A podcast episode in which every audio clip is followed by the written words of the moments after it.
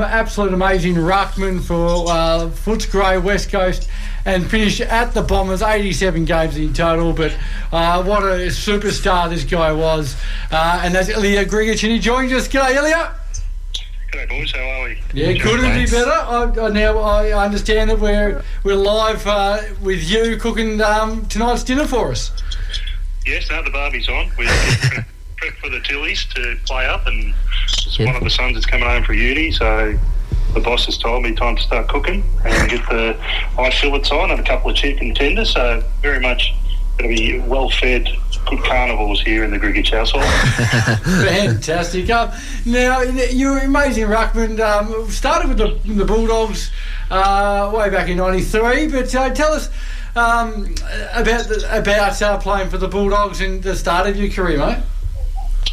Look, it was a it was an amazing start. I didn't play much junior footy. I only started footy when I was I think I was 16 mm. back at Melbourne High. So I had a, a school coach there, uh, Warren Fall, who basically set me up in cricket and football got me down into playing footy for the school, and then ultimately I got in through the under 19 system, um, sort of the same era with um, Rohan Smith. But he progressed a lot quicker than me and got a lot more senior games than me, and had a far better career than me. But guys like that, and it was a great time. You know, befriending guys like Steve Kolyniuk, um, Chris Grant, Jason Watts, a whole heap of them, Jason, um, John Ballantyne, Darren Baxter. It was just an amazing period. And any sporting club is where you got people collectively looking to do one thing, which was win games and um, enjoy it along the way. Yeah, no, I bet. And it would have been great to, I mean, you, you, you arrived in 93, as I said, but uh, Scotty Wynd uh, won the Brownlow, you know, the year yeah. before and everything, so it would have been great to, to learn ruckcraft off him. Except I was trying to get his position. um, but no, he was, um, so we had, back then, so I started in 1990 in the system there, under 19s, when we had those, so first game wasn't until 93, so certainly got a lot to learn from him. I was fortunate enough. There was a he's a nice, nice bloke, but he does share a lot of his knowledge. And funnily enough, catch up for lunch with him every two or three months, and uh, got one coming up in a couple of weeks.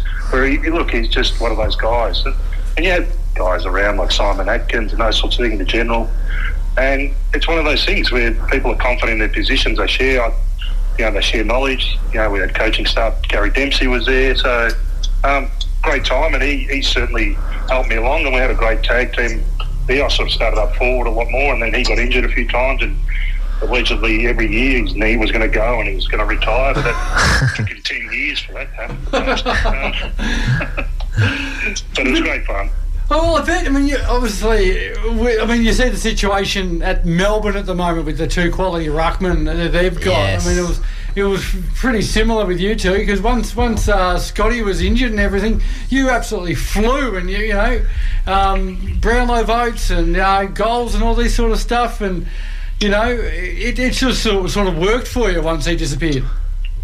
It did, and then look, I probably didn't have the body conditioning that you know I could have had, and probably late developer too. When I look at what my body set is right now in terms of muscle mass and those sorts of things, that when I did take on those loads, I was probably good for a year, and then I struggled the following year with missing a fair bit of pre-season, and then it was just one of those things. But yeah, look, I loved it, and I must admit, miss it to the day. You just love that competition. Hence why I still play competitive cricket because I just love that sort of sort of activity. But it, look, it was I love the responsibility. Um, the coaches were great. They gave you that sense of control. You know, Wheels when he first got me on board and played in the seniors was great. Um, and then when Alan Joyce came on board, he had a very simple and straightforward approach and made it quite simple. And then, you know, I wasn't much, I wasn't around for like with um, Terry Wallace, but um, yeah, look, you learnt a lot, and you know, I was fortunate enough, or unfortunate enough, to be around a lot of coaches. And so certainly got to see some good and some bad across the across the spectrum. Mm. Ilija, you, you played throughout the 90s um, as a ruckman, obviously. Um, how, how have you sort of seen that ruck role, um, I guess, transition from that time period to now? How has the role of the ruckman changed? Um, look, clearly they're a lot more athletic, and you know, I'll, I'll go watch a few games with my son, and we'll laugh about yeah, yeah, you could keep up with these guys. It's aerobic capacity is completely different. I must admit, it's interesting seeing and how a lot of it is a lot more speed than endurance too. So the power and the speed, because they are getting they're going flat chat all the time. So there's no, you know, we were the, we probably covered the same amount of distance, but we probably went for it at a slower pace for a lot longer. Whereas they've got rest breaks. You know, if you think about the as soon as a goal was kicked when we were playing, the ball was rushed back to the centre screen. You had to, it was a bound. You had to sprint back to have a quick chat, and then fuck, now they've got 30 minute, 30 second wait. Yeah. The boundary line, they're waiting for the ruckman to come to them, but it's meaning it's meaning the pace of the game is a lot faster.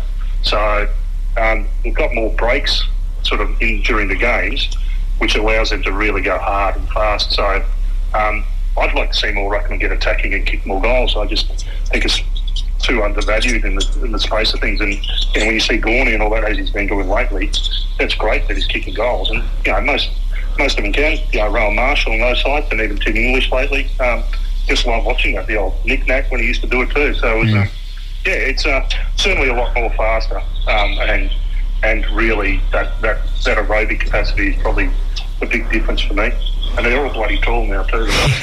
they are. Um, now we had Mel Michael on earlier in the show, and he was saying that he had a few sleepless nights when he knew he was up against an Ablett or a Dunstall or a Plugger the next day. Yeah. Uh, which of the ruckmen uh, did you fear coming up against? Because you know that it was going to be a heck of a battle. Oh look, I must admit. Um, um, rest in peace, Jim Stynes, The, yes. the, the aerobic capacity of that guy and the annoying bloody Irish voice. really? Oh, God, it was, it was amazing. And he was one of those guys that just knew how to knee you in the quad every freaking game. it, was, it was crazy. Him, him was a challenge. I didn't. Um, outside of that, the old um, you know, playing up against Scotty when I came back and played against him because you knew each other and you knew each other's strengths and weaknesses. You tried to, I think, to counteract it. So they were always tough games. Um, but look, a lot of them were fun. Spider Burton, different height, Jordan Wren. There was a fair few good ruckmen around, and it was I had a lot of enjoyable games, and I had a lot of wins and a lot of towel ups too, where I learnt a lot and was put in my box a lot of times too. Fair enough. Um, can you remember the trade from the Bulldogs to West Coast I mean, and what that was like? I mean, the, the trade period in the mid '90s. I mean, it's gone nuts now. Yes. But uh, yeah. what, what was that like? Oh, look, it was that. I suppose it was that turning point um, when uh, you still thought that clubs and everyone should be loyal to each other, and not really realising how big a business it was. Um, I remember coming in to talk to Plough and him saying, "Look, you're our number three. Um, you're hardly going to get a game." At that point Darcett came in and um, Scotty still his knee was body holding up. I don't know what he was getting put in those knees. Freaking, I'm going to have to ask him what the growth hormone is.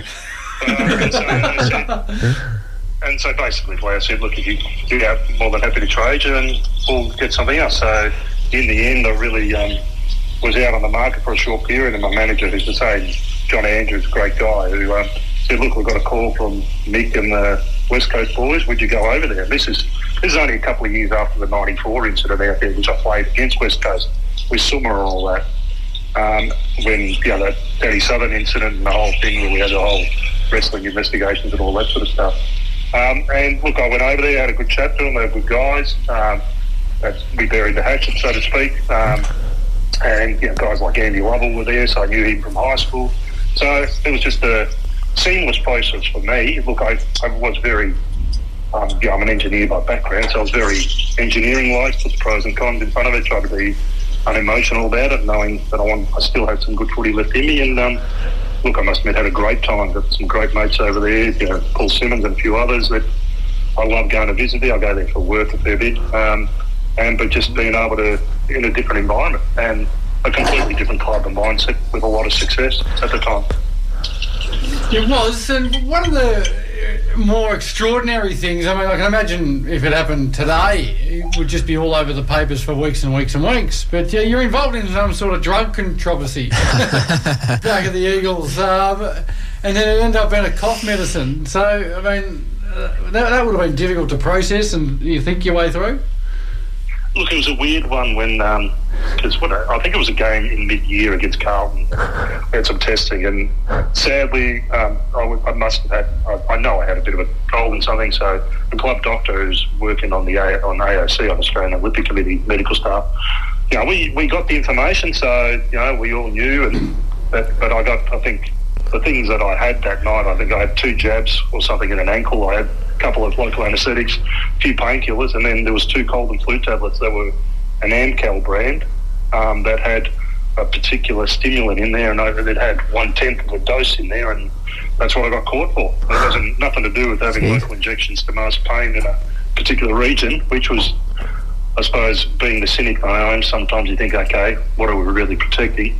Uh, but then got hauled late in the year. I think it was the round before the finals. I think it was the last round, and I was injured anyway after the last game at the Whitten Oval.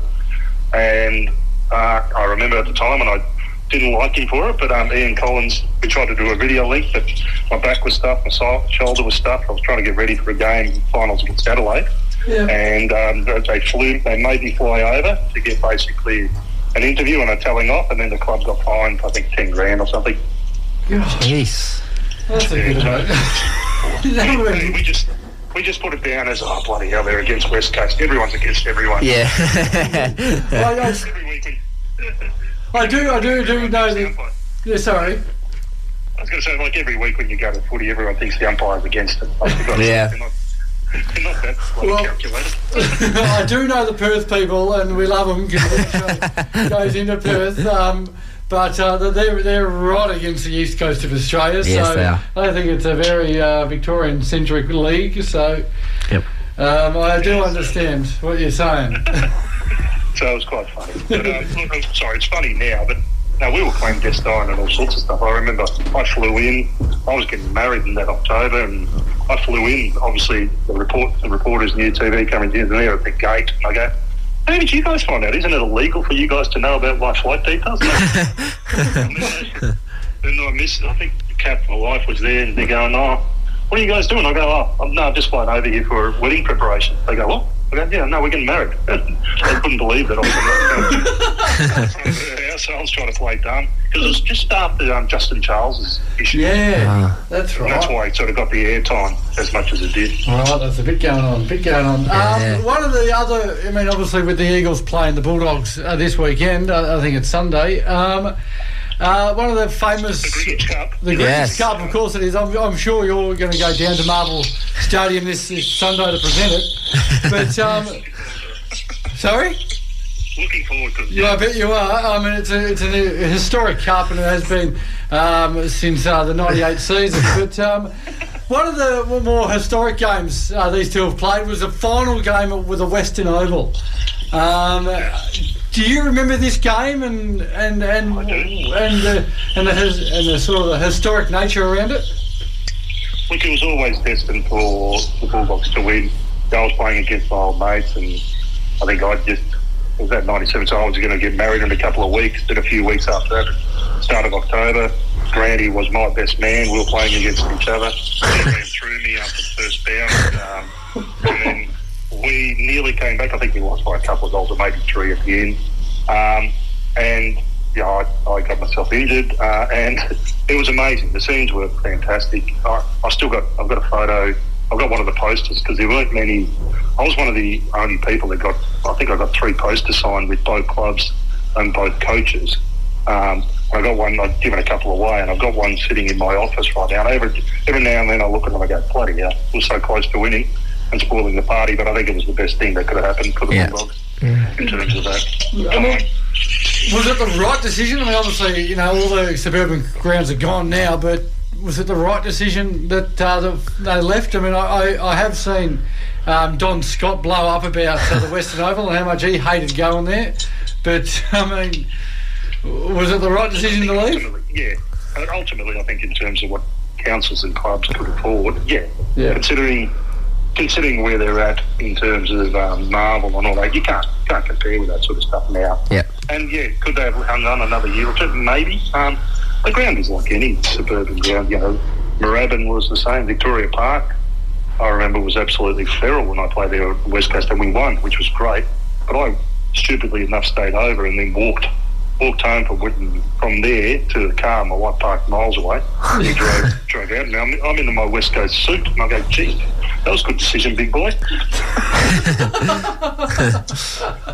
Fantastic. Um, Uh, and as we mentioned, the Grigic Cup uh, on Sunday, uh, Bulldogs and West Coast, or the Witches Hats, as they've been called this year. Um, tell us. Uh, the, cup, the cup's a really tall cup, by the way.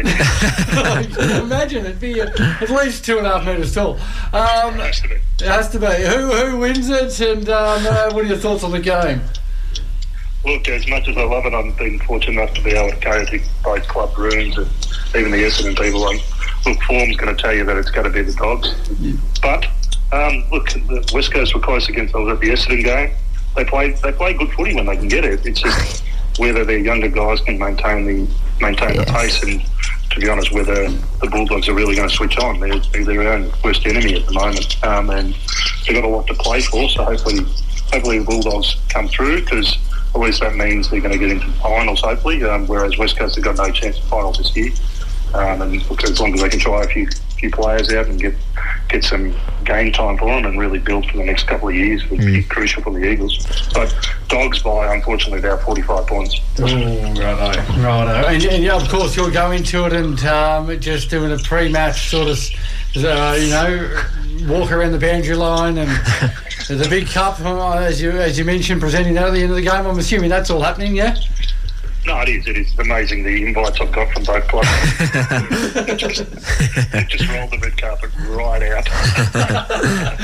uh, we've got to leave it there, unfortunately, mate. Um, it's great to chat. We'll definitely get you on again uh, to talk more footy, mate. But uh, enjoy your barbecue, mate, and enjoy the Tillies. No problem. You too. Thanks a lot, guys. no worries. You're a great man. Ilija Grigic there. Oh. Legend.